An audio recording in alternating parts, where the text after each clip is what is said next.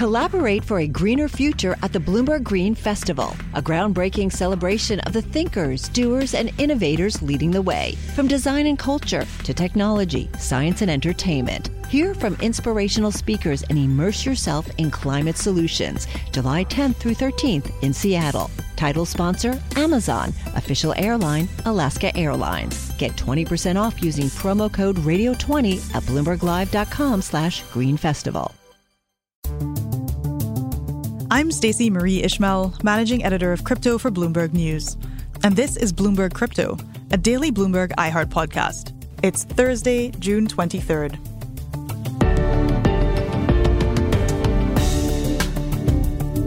The Washington Nationals baseball team haven't had a great start to their season, and that's not just because of their losing record.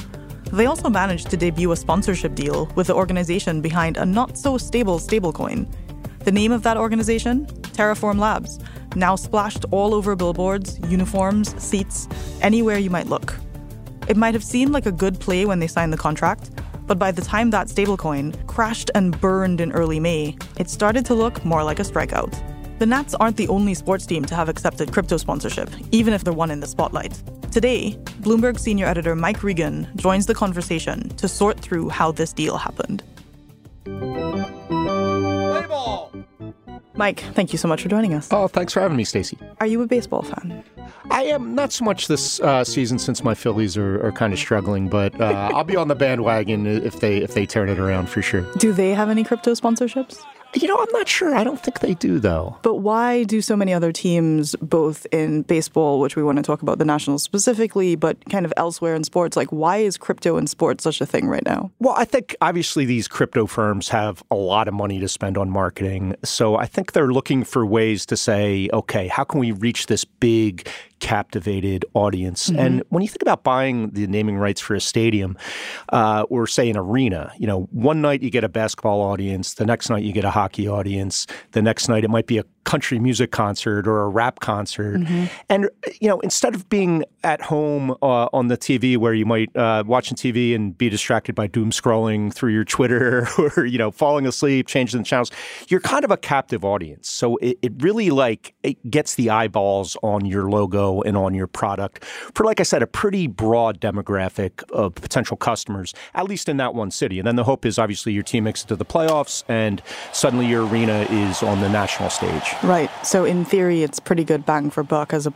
far as marketing ROI might go? Uh, you know, if you've got that kind of marketing budget, what these firms clearly do. I mean, a lot of people saw it and immediately, uh, older people uh, like myself, immediately thought back to the dot com days, you know, where all of a sudden dot coms were sponsoring getting the naming rights for stadiums. And we all know how that ended. And, Poorly. And Enron Stadium in Houston. So mm-hmm. I think it raised some eyebrows when a lot of these naming rights were sold.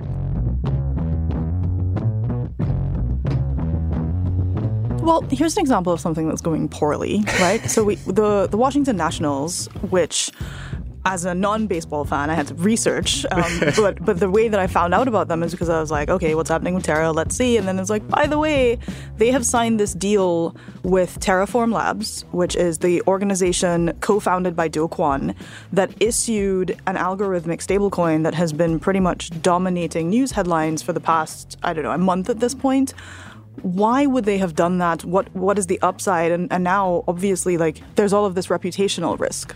Well, why would the Nationals get involved? I think because Do Kwon wrote them a big check for about $40 million. How much was the check? Uh, it was like 38, 39 million, something like that. But I think what's fascinating is why Do Kwon chose the Nationals, mm-hmm. right? And this sponsorship uh, included a few things. You know, the, the Nationals are tweeting out uh, crypto videos uh, sponsored by uh, Terra, that sort of thing. But also, he sponsored the VIP club right behind home plate called the Terra Club. And now called the Terra Club. Right, still called the Terra Club. I don't know if sort of the general population understands these VIP clubs at stadiums. They're they're very swank. It's not your you know hot dogs and Budweisers. it's you know top shelf liquor, free buffet. And I was at the Brooklyn Nets VIP club once, and you know, your head's kind of on a swivel, like, well, who's that? You know, is that a VIP mm-hmm. over there, over there? So think about that in DC. You're going to be looking around, thinking, is that a representative? Is that someone from the Treasury? You know, it's it's sort of the, the clubhouse for the movers and shakers in DC. And Do Kwon and Terraform uh, have had some problems with with the SEC. I'll uh, give you a warning. I'm going to do a little self promoting here, but I I wrote a story about a year ago about the synthetic equities trading on Terraform's blockchain. And the, fascinating, you know, that they can basically make a crypto currency token that tracks the value of, of, like an Apple share of Apple, mm-hmm. Tesla, ETFs. Really innovative stuff, but also, you know, kind of flying in the face of this big stack of regulation around the stock market in the US and elsewhere. So that story kind of questioned, well, how can they get away with this? And I, you know, reached out to the SEC for their comment. They didn't comment. A couple weeks later, though, the chairman, Gary Gensler, gave a speech where he said, basically not naming Terraform, but basically saying this type of stuff violates securities laws. You got to you got to watch it. Shortly after that, Uniswap stopped allowing them to be traded. And Uniswap is one of the kind of peer-to-peer exchanges right, that right. is so popular with crypto folks. But I want to go back to what you're saying about this not being Terra's first run in with a product that various people were like, surely this is not a good idea. Right. What was the basis of the thing that has gotten them in trouble in recent weeks. So it's like, okay, Nat signed a deal, seems fine. One month later, we're talking about why that's not fine. What happened in between? Well, obviously the uh, the stablecoin uh, Terra USD just just blew up. You know, the the so basically, for those who aren't familiar with an algorithmic stable, which is coin, most of the population, right, right, right. Bear with me here. I'm getting a little technical. You know, a, a, a typical stablecoin tries to track, say, the dollar. Some track maybe track the euro or, or some other currency, but the, the big ones track the dollar. Uh, and the way, say, a tether stable coin does that is they hold assets. Mm-hmm. Uh, you know, some treasury bonds, maybe some commercial paper, with sort of you know a reserve to allow that token to always be worth a dollar, mm-hmm. right? An algorithmic stablecoin tries to do it without those reserves. They they try to maintain that stable one dollar price through a relationship with another cryptocurrency that is, let's say, not so stable, mm-hmm. and that is Luna. And through an arbitrage mechanism that's probably too complicated to get into in this, you know, the relationship between Luna and UST, the stablecoin, is is always meant to to keep that stablecoin pegged value, to that dollar, paired exactly to a dollar. But it did not, right? And that's that's why we're here. And so, you know, one of the things I was really interested in understanding is if I'm a sports team, one of my first questions would be if I were that sports team's lawyers, like, did we get this money up front? in fact, and they did. the Nationals did. I think, you know, and that'll set a precedent. I'm sure right. everyone's going to cash that check before renaming the name of their clubhouse after them. I think it's important to focus in on why he did focus on Washington.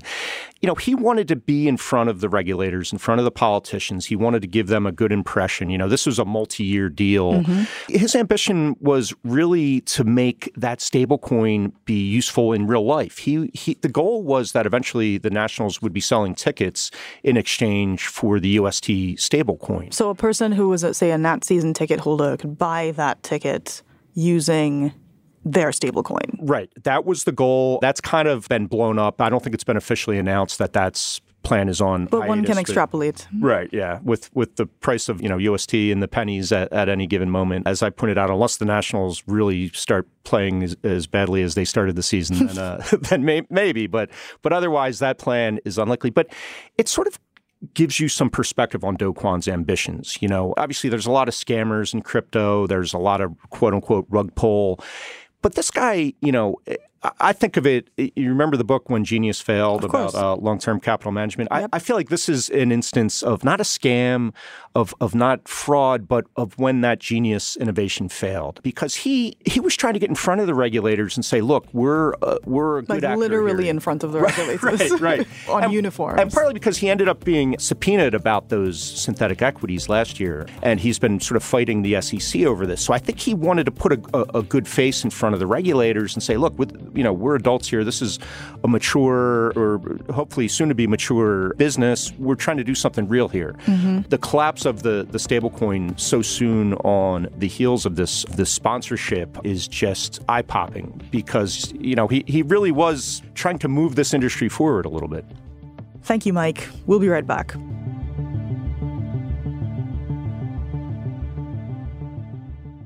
Hi, I'm Ron Kraszewski, Chairman and CEO of Stifel. Financial advisors, if you're not growing your practice, you're losing market share. Stifel is a growing entrepreneurial, advisor centric firm built for successful advisors like you. Imagine having the resources of the largest wirehouses and the support of the boutique shops, but none of the bureaucracy to get in the way of you serving your clients. At Stifel, it's your business, your book, your clients. I always tell the advisors we're recruiting, I want you to come to Stifel and double or triple your business. Most of them laugh and shake their heads, but I'm serious. Don't take it from me, take it from Stifel's number one finish in JD Power's 2023 U.S. Financial Advisor Satisfaction Study. So, there's a reason why 148 financial advisors joined Stifel last year. Come join us and find out why Stifel is the firm where success meets success. Visit www.choosestifel.com com. Stifel Nicolaus and Company Incorporated, member SIPC and NYSE. Collaborate for a greener future at the Bloomberg Green Festival, a groundbreaking celebration of the thinkers, doers, and innovators leading the way. From design and culture to technology, science, and entertainment. Hear from inspirational speakers and immerse yourself in climate solutions. July 10th through 13th in Seattle. Title sponsor Amazon. Official airline Alaska Airlines. Get 20% off using promo code Radio20 at BloombergLive.com slash Green Festival. Well, it's interesting that you raised the analogy of long-term capital management, and because they were, you know, supposed to be the original smartest guys in the room. Right. That they they really knew what they were doing, and they utterly mispriced risk. Right. Right. Got all of the correlations wrong, in, in you know, and and in that particular case, like utterly misread the macroeconomic environment and where risks were embedded. And frankly, that's very similar to what happened over the past few weeks, where you've had this unexpected inflationary environment, the Fed's response to that inflationary environment, various other concerns about macroeconomic indicators, resurgence of the pandemic, like things that generally make people a little bit shaky and less prone to buy into risk assets. Right, right. I, and I think that played into it completely. You know, at one point, Do Kwon pivoted from, and Terraform Labs, obviously it's a DAO, so they, they vote on everything. A DAO or DAO is a decentralized autonomous organization, which is like crypto's version of trying to make a company or an LLC. Right, right. A co op kind of, uh, basically, where everyone gets to vote. Uh, and anyone who's holding the token gets to vote on the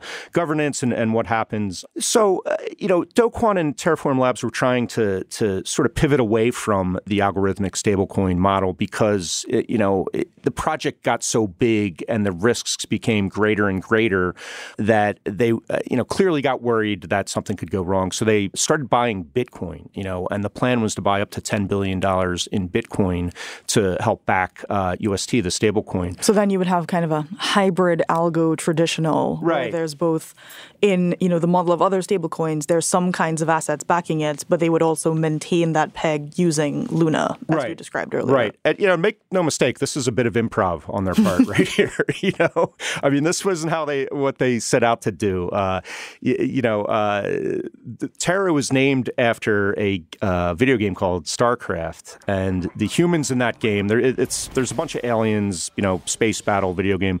The humans are known for adapting on the fly very quickly uh, to, to, any situation, and and clearly that's what he was doing in this situation.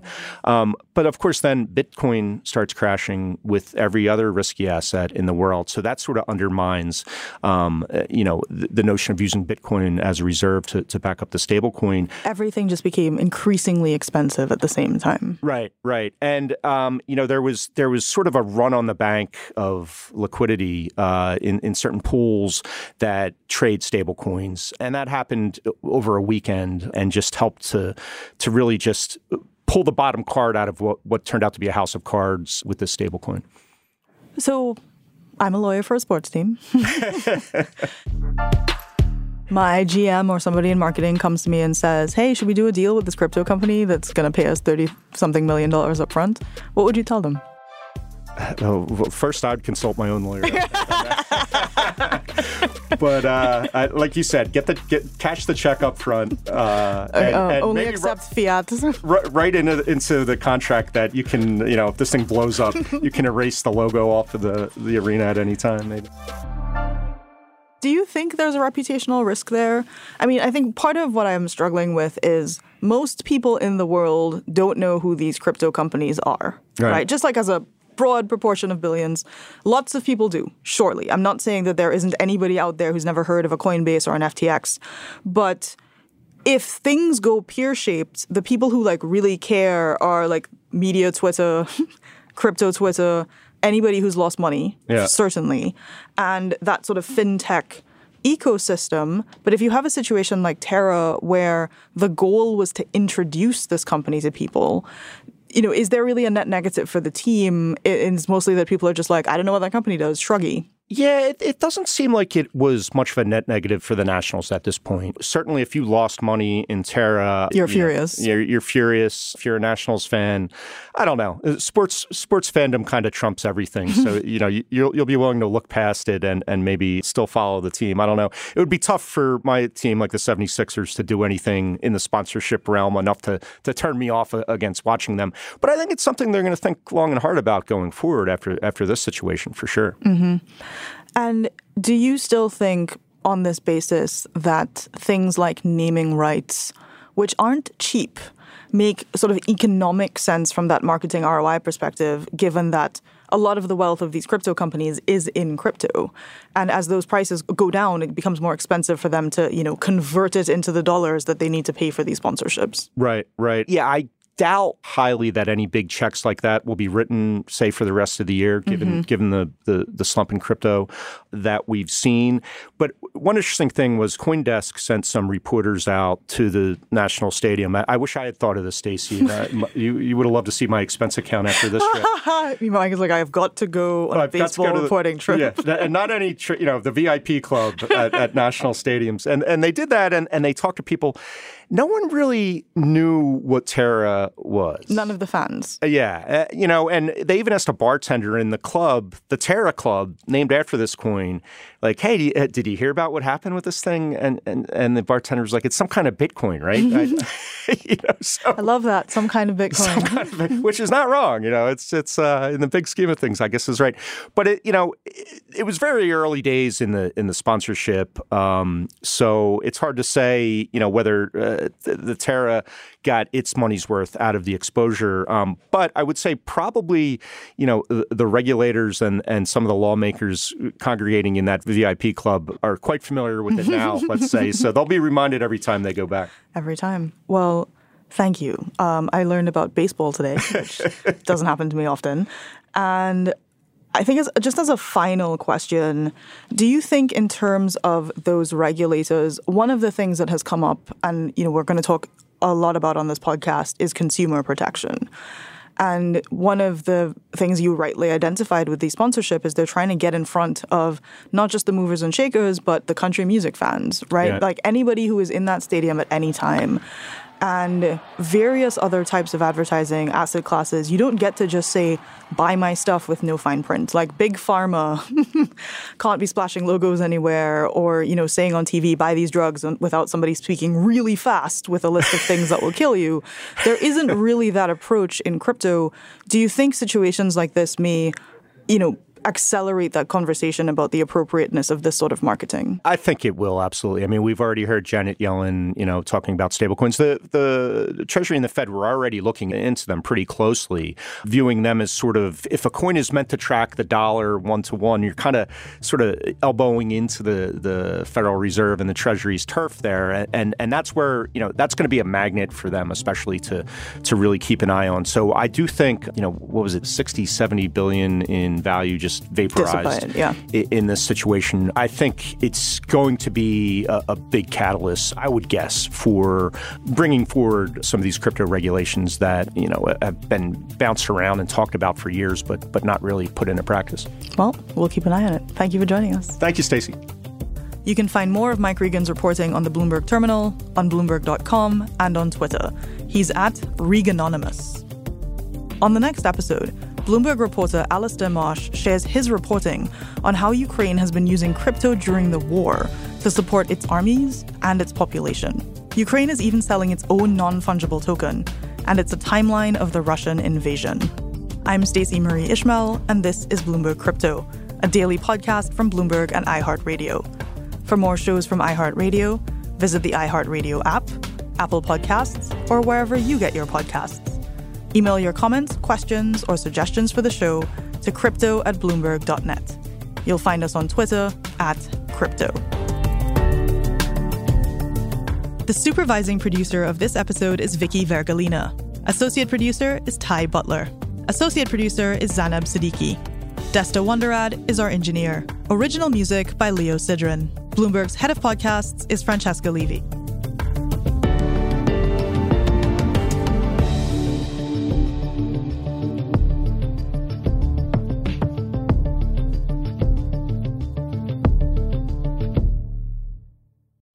Collaborate for a greener future at the Bloomberg Green Festival, a groundbreaking celebration of the thinkers, doers, and innovators leading the way. From design and culture to technology, science, and entertainment. Hear from inspirational speakers and immerse yourself in climate solutions. July 10th through 13th in Seattle. Title sponsor Amazon. Official airline Alaska Airlines. Get 20% off using promo code radio20 at bloomberglive.com slash green festival.